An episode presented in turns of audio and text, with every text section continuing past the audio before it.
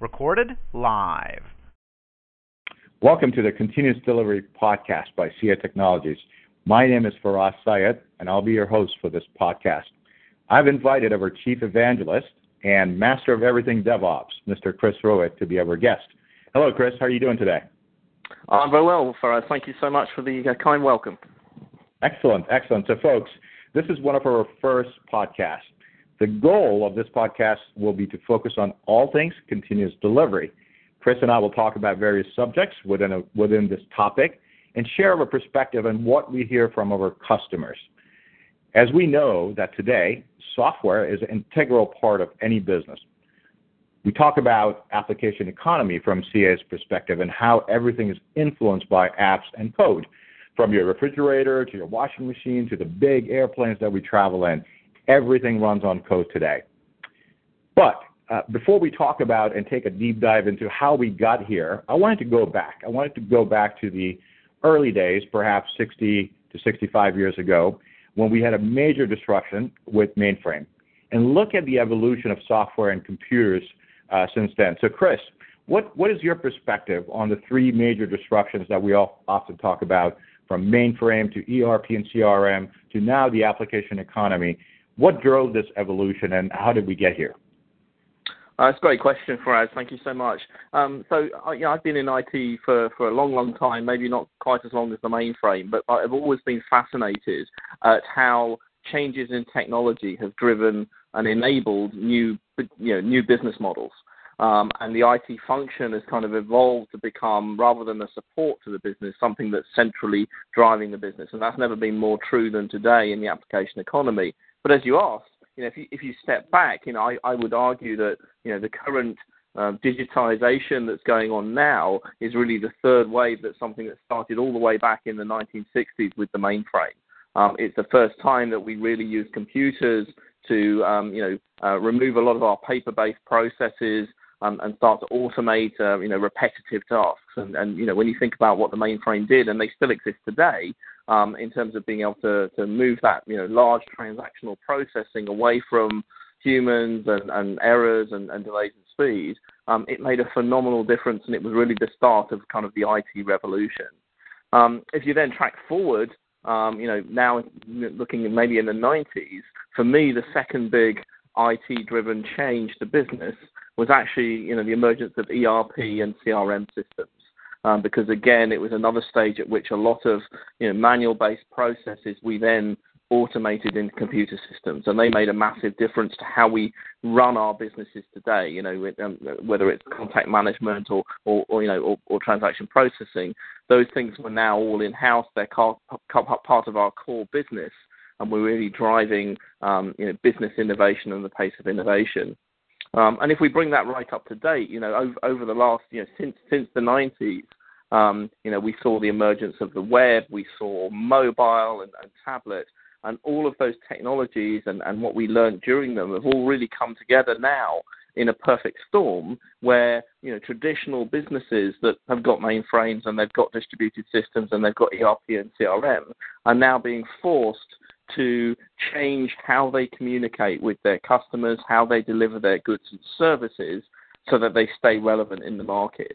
Um, and really, it's that this you know the current wave we're in that I believe is the biggest disruption we've ever seen um, to business, driven by IT.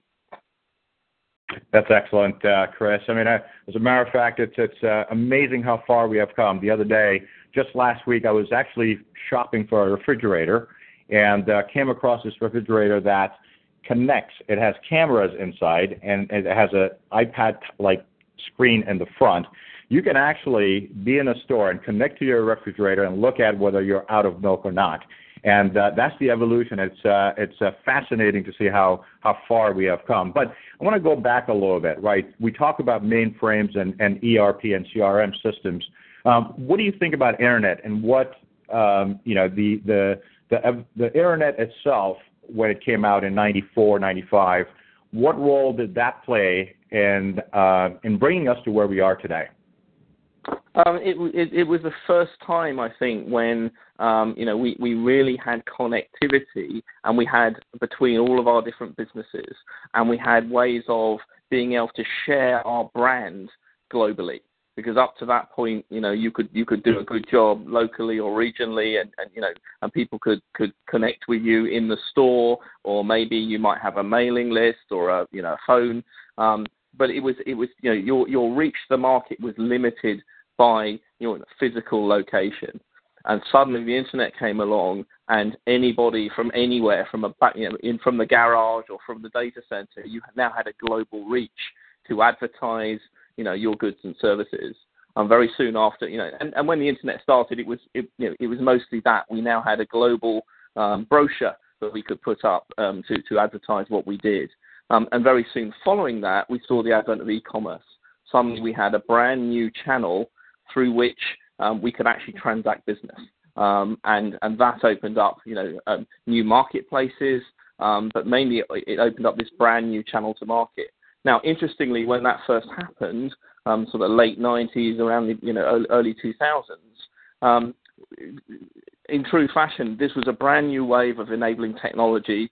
Initially, people, you know, would, businesses would say, well, we, you know, we don't really need the internet. It's really glorified brochureware for marketing. Mm-hmm. And then as soon as the first few you know, companies started exploiting that to do business, and people realized what that could mean in terms of accelerating their market share and their reach all of a sudden everybody needed to jump on the bandwagon. Um, so, so the web kind of exploded as a way to do brand new business. Um, and what that meant is suddenly we had to figure out where we were going to get the skills, how we were going to build those systems, how we were going to make them secure, um, and you know, for the first phase of that, people would typically outsource that capability to a specialist provider because in-house we didn't have those core skills. We weren't a web channel company.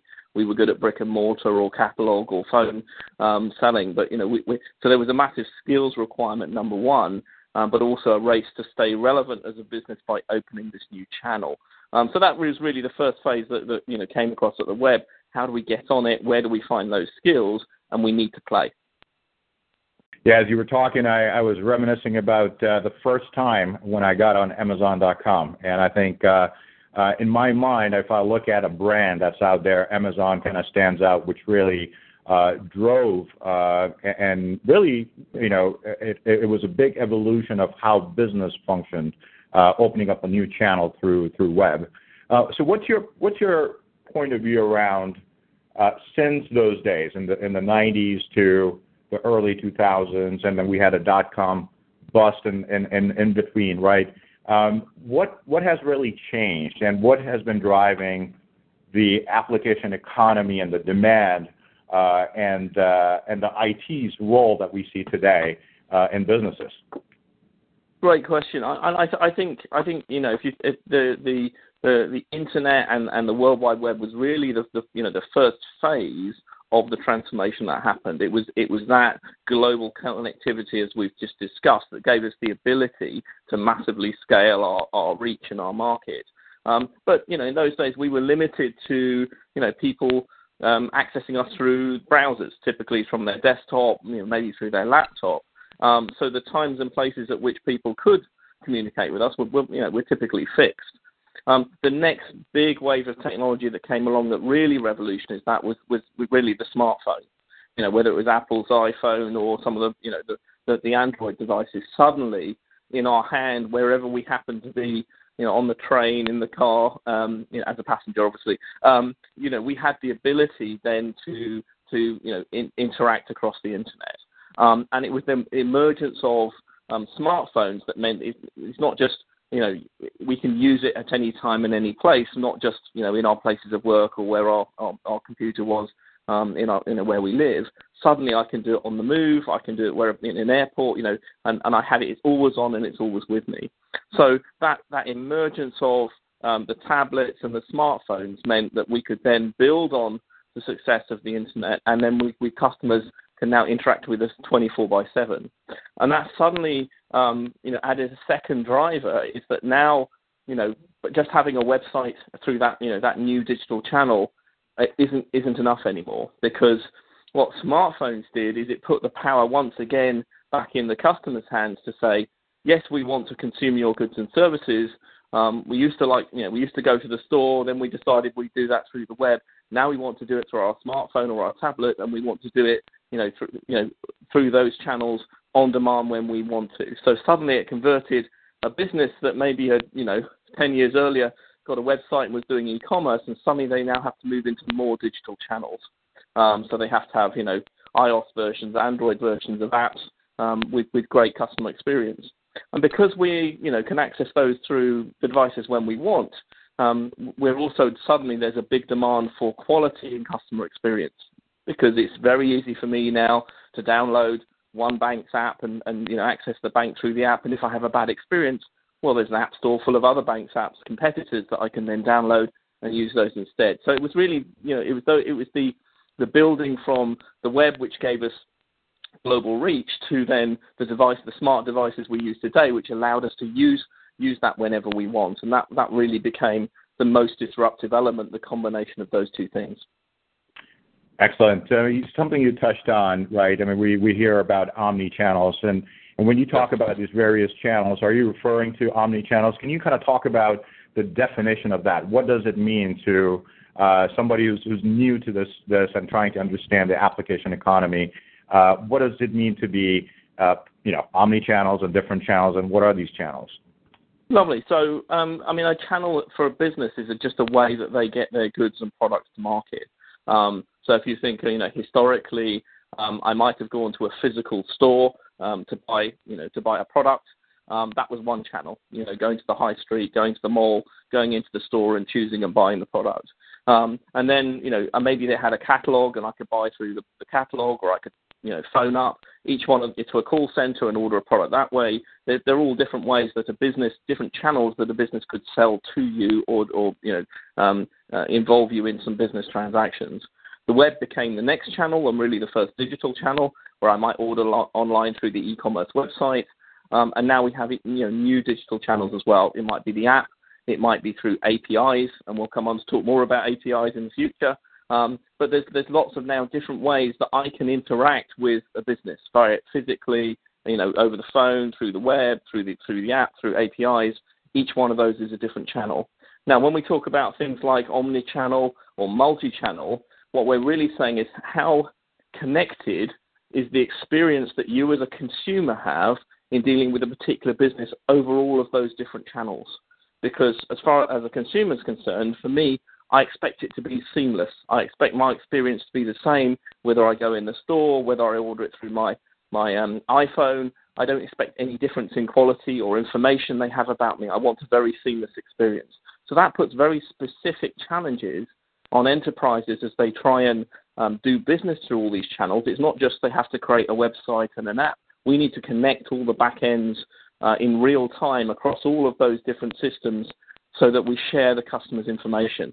Um, I'd like to, you know, walk into a shop, um, see something I want, and then maybe, you know, buy it on my phone, you know, while I'm physically standing in the store, rather than, you know, do, do a normal till transaction. So there's many models that opens up, but you know, omni-channel um, multi-channel um, are just ways to describe um, the, the, fact that businesses today need to operate across many physical and digital channels, and they need to connect all of that together to provide a seamless experience for the customer. You know, one thing as you were talking, I was thinking about was, uh, you know, everything you said kind of alludes to a customer experience, right? Uh, no longer where uh, you're face to face with uh, with our customers. You have these multi-channels or omni-channels that you're using, web portals, mobile apps, different ways where you're interacting. Um, what does customer experience, you know, mean to you, and what does it mean to enterprise businesses today with this evolution that we're seeing? Um, customer experience for me, you know, as a consumer myself, um, you know, I think it's become, you know, the defining property of um, you know, being able to, to, to work well in in this new digital economy. It's all for me. You know, customer experience becomes the number one priority. You know, as a consumer, and I'm sure you're no different Faraz. You know, when you go online or you use you know various apps to deal with you know your bank or your you know um, um, your your gym or whatever you know whatever you, you know um, whatever you're trying to consume as a business, if the experience you have through whichever channel you use, and typically it tends to be your smartphone or through the web, if you had a bad experience, what do I mean by that? Um, if you know the, the, the site doesn't respond as fast as you want it to, or if when you you know click on the transaction you want to do it fails for some reason and you get an error report back, um, we have absolutely no patience for that kind of problem. You know, if I go to check in for a flight and you know the response says to me, "Oh, sorry, our system's down for maintenance. Please come back in an hour." Um, the, the, the problem is today. You know, historically, I might have tolerated that. Today, I have so many other choices um, of airline, which are so simple for me to use because you know everything's online or it's very simple to download new apps. That if you don't give an outstanding customer experience, error-free, seamless, connected, you know, people switch, um, and businesses can actually measure the fallout of you know customers and revenue by having had a failure or a, or a, a slow site or those sorts of things. So customer experience becomes number one. If we don't provide a consistent, innovative customer experience to our customers that's better than the competition, um, the cost of change is so low that we'll likely you know, struggle to stay relevant in that market. So customer experience definitely number one. What does that mean to companies, businesses? They have to understand how they can innovate very rapidly so yes, it's speed, but it's speed with quality. Um, so we have to make sure that when we're delivering innovation to stay ahead of the competition, the, the, the software that we're building to that you know that drives that innovation is is outstanding quality. It's flawless. It performs well. It's you know it it stays available. So you know, if you're a, a business today trying to trying to survive in the application economy, you've got to suddenly think about how do I deliver innovation quickly at outstanding quality. And those those those two are the foundations of your success. Yeah, absolutely. I couldn't agree more. Um, albeit, if you look at large enterprise companies, right, that we work with today, uh, they have challenges that uh, that they face uh, in driving that customer experience or changing the culture. When you go around talking to your customers and uh, executives around the world? Uh, what is one of the most common things that you hear uh, from the executives in terms of how they drive this change, or what kind of challenges they're facing in transforming their IT organizations and tra- transforming their traditional businesses into being more software businesses? Yeah, great question. And and there are I mean the good news is there are common themes and there are common problems that, that you know all of the enterprises that, that I and indeed you and others, you know, work with as we try and help them on this journey from, you know, how they used to decide what you know what software they were going to build to to in, empower their business um, through the traditional methods and then deliver it and and the new ways they feel they need to do that to get to this speed and quality, you know, we talked about a minute ago. Um, and it really comes in a couple of, you know, areas. The, the first is, you know, organizationally. Are, are, the com- are these large enterprise companies set up um, structurally and through business and all the IT functions so they have a um, you know, a, a, a, set of business processes to identify what, you know, what, where they're going to make their investments in software, um, the ability then to deliver those at you know at low cost and at speed with quality. Um, are they structured in a way where they can do that fast and react to change? Importantly, um, so you know they they really need to look firstly at you know how do they make their investments and, and how how you know how do they pick what battles they're going to do knowing that in the current market, the traditional way of you know deciding what we're doing this year and then baking everything for a year and, and, and building it is no longer responsive enough. So they have to be thinking of ways that they can be more responsive to change in the markets, change from competition, change demanded by you know us as customers. Um, so they can be much more agile in that process. And secondly, they need to completely revisit um, their current processes that deliver software. You know, what does their software development lifecycle look like today? How manual? How many manual steps are it? Because what they need to do is is build you know a, a software factory, something that's fully automated. So once they've decided where they're going to make their bets, they can deliver on those in a repeatable, high quality, low cost fashion. Um, so, you know, we, we, we spend a lot of time having conversations with customers who realize that, and what they're really looking to do is to say, how do we transform organizationally, process wise, and, and, and from our tools and methods from, from you know, what we traditionally would have done to develop software to what we now need to do to stay relevant in this digital economy. Absolutely, and uh, I, I, would imagine that one of the toughest challenges for for um, our customers and, and, and companies that are trying to transform uh, and become those software company is really not not so much around the products or tools. It's really around the changing that culture, right? Um, is that what you're hearing with uh, when you go around talking to your customers? Yeah, it definitely starts with um, you know organizational design. Um, you know, looking to see how can we make you know make the organi- you know, make the organization um, work at, in, in a manner where we can move at the pace we need to.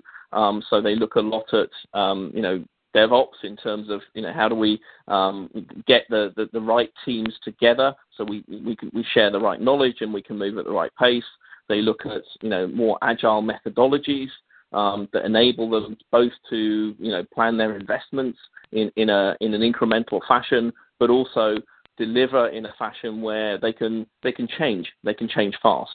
Um, you know, when I started in IT many many years ago, um, you know, as a business, we would make a decision for the year about what we were going to do, um, and then we would have long, you know, 12 month long development cycles, um, and you know, you might get a product one year later, two years later, etc.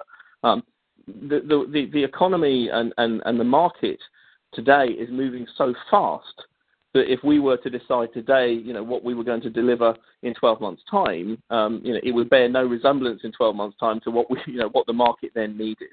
Um, so all of that, all of that change is is, is new. It's difficult. Um, it requires, you know, new skills. It requires new organizational structure. So you're right. Customers are saying to us, you know, they, they know they need to go to a transformation, and, and some people would call it a digital transformation. Um, the, um, and it starts with organization and process. And what, what the common two questions are is, you know, where do I start mm-hmm. um, mm-hmm. on that journey? And secondly, um, you know, what does the roadmap look like? Because we're not going to, you know, do that transformation overnight because it takes some time. So how do we do, you know, what's the roadmap step by step to go from where we used to be to what good looks like in the future so we can get incremental value as we keep going? Excellent. Um, you know, you, you hit a couple of things over here um, that uh, you know that that are very important. One is being able to uh, adjust quickly and pivot, uh, being agile. I don't mean agile from a software development perspective, but business agility itself is important. Uh, second is that you got to transform the culture. You got to drive innovation. You got to be able to respond to market faster.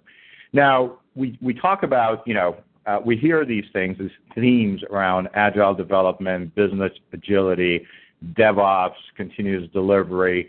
Um, there's a lot of different acronyms out there, right? But in context of what you just described, the business agility, what do you see uh, are a couple of key things that organizations can do uh, from agile software development to continuous delivery? Uh, what are some of those things that they can, the journey that can embark on to transform themselves uh, as a software company. Yeah, and I, want to pick up also on, the word software company. You've used it a few times, and, you're absolutely right. Um, you know, it, it's important, I think, to state that you know to stay relevant in you know the current application economy. Traditional businesses are having to behave more and more like software companies because the value we deliver is empowered through software whether it's the you know the software we write for the apps that on, on the various smartphones or all the back end systems we need you know in place to deliver on those especially when we start thinking back to you know multi-channel and digitally connecting all the different channels we have together to provide that seamless experience for our customers. So yes we you know traditional enterprises are having to work much more and, and, and about how they become a software factory and how they you know use modern software processes the terms you described, and we'll come on in future podcasts to sort of you know dig deep into each of those concepts around agile, mm-hmm. continuous delivery, and, and DevOps, and those those sorts of things. Um, so you know certainly um, it, it's it's a, it's a transformation for how they used to work to those new concepts. Um, and one you know one of the the, the the key things as I you know talked about a second ago is is is is how do they start? Um, and and really because it's a big transformation, um, it's not just about you know, new tools and new processes, etc. A lot of it's around culture because you're you're actually going through a big change program. So, you know, if you imagine, you know, you've got people in organizations who've been in QA departments or business analysts or developers or in operations, um, we, we you know, certainly the larger the company, the more silos we tended to build historically. And we built them for a good reason. We built them you know, for scale, and we built them because we needed deep specialization in these areas. Um, we have to um, build on that, you know, that, that, that depth of knowledge um, but also get more cross-functional collaboration. And that's a culture change for some organisations and, and, for their staff. Um, so a, a, big piece of transforming to something new is, you know, hearts and minds. It's, it's quite easy for a business to understand why it needs to go faster, or you know, why why it needs to change um, how it works today to, to you know, increase its revenue or increase its market share or become more competitive. But if that involves changing how we work, then you have to have a very clear, you know, set of visions, um, vision statements you can make to the to the staff overall, so they understand why they're changing, and also they understand what it means for them. Um, because you know change change can be you know a, a, a, a worrying time um, for for, for, you know, for, for, for people. So you know we, we, we very often see companies who do this successfully, as well as define a good roadmap for what that you know what their transformation journey is going to look like they spend a lot of time and thought on communicating well to their employees to say, you know, here's the journey we're going on. Here's why we're going on it. Here's what it means to you. Here's what you know, new new new skills and opportunities you could have on that journey. So you know, communicating that plan, um, selling, you know, evangelizing internally about the, the, the benefits you're getting month by month as you start going on that journey are key parts of what makes a successful transformation. Excellent. Excellent. You know, as you mentioned, we're going to talk about uh, different trends and uh, uh, different transformations that are happening, specifically around agile development, continuous delivery, and we're going to drill down into these topics in our subsequent podcast. But sticking to the theme of evolution, what do you see as next? I mean, I, kind of see analytics, artificial intelligence, um, you know, Internet of Things. So what do you see as that next evolution for us uh, as we move forward? Um, it's a great question, um, and I think all of the all of the things you mentioned will be part of it. Um, in some ways, um, although I love forward-thinking questions, it's a bit of, you know it's actually a bit ahead of where we are in the market at the moment. There are there are you know several organisations today who've adopted a lot of you know the the the, the, the methodologies. They're, they're, doing DevOps. They're doing continuous delivery. They've adopted Agile as, as their you know or scaled Agile type framework. Um, and and they're you know they're really moving much faster at a at a more digital pace. Um, but even even today, you know, in, in 2016, there's still fairly few that, that have made the you know that, uh, certainly across the enterprise that have made that transition. Lots of organisations have got pockets of excellence around um, you know DevOps and these sorts of things. But organize, you know, as a whole, quite often it's a relatively small percentage of the software they build or the applications that they they deliver. Um, so actually, I think for me, you know, the, the next the next probably two or three years are people going through the current transformation. Yes, we're clearly, you know, we'll keep an eye on what the next big thing is. Um, but right now, we've we've got work to do, and we've got to move from our traditional world, and we've got to make sure that we're going. You know, we can now deliver business through the digital channels that we're creating um, at the speed and quality that's required to stay relevant or to capitalize on um, the application economy. So I think I think you know that that has to be the focus right now. The good thing, you know, to not duck your question entirely, the good thing about the you know the, the methodologies and the processes that we are being required to adopt as we become these software companies staying relevant is that they are agile with a with a lowercase a. So as things change, as you know, new technologies come about, as new digital business models emerge, we've got an engine now in the business and IT where we can then quickly react to that change. And for me, you know, that that foundation in this third wave is going to set us up very strong for whatever wave four and five and six become in the future because it, that that's the biggest thing we're changing right now. We're changing. You know, we've been driven to change by you know internet and then and then um, you know uh, um, app, uh, tablets and, and, and smartphones. Um, and that's, that's why we've had to change. But part of the solution to that is setting us up so we can we can cope with pace of change. So we can deliver incremental capability every every few weeks, every every few minutes, you know, depending on, on, on what's required in the market. So as new things emerge, we're, we're, suddenly we have an engine in our business and IT that can react to that at the pace required. Indeed, indeed. I think that's a, that's a pretty good segue into our next podcast, which is going to be around uh, concept of uh, lean and agile software development. Uh, so with that, Chris, I want to thank you uh, for your time today. It was very insightful. I look forward to our second podcast. Again, the second podcast is going to be around the concept of lean agile software development. We're going to talk about what is agile. How do you how do you implement agile? There are so many different uh, versions and scaled agile software development. There's business agility. We're going to take a deep drill down into those topics with Chris and uh, and continue this uh, series of podcast. With that, thank you, Chris, uh, and uh, thanks everyone for listening.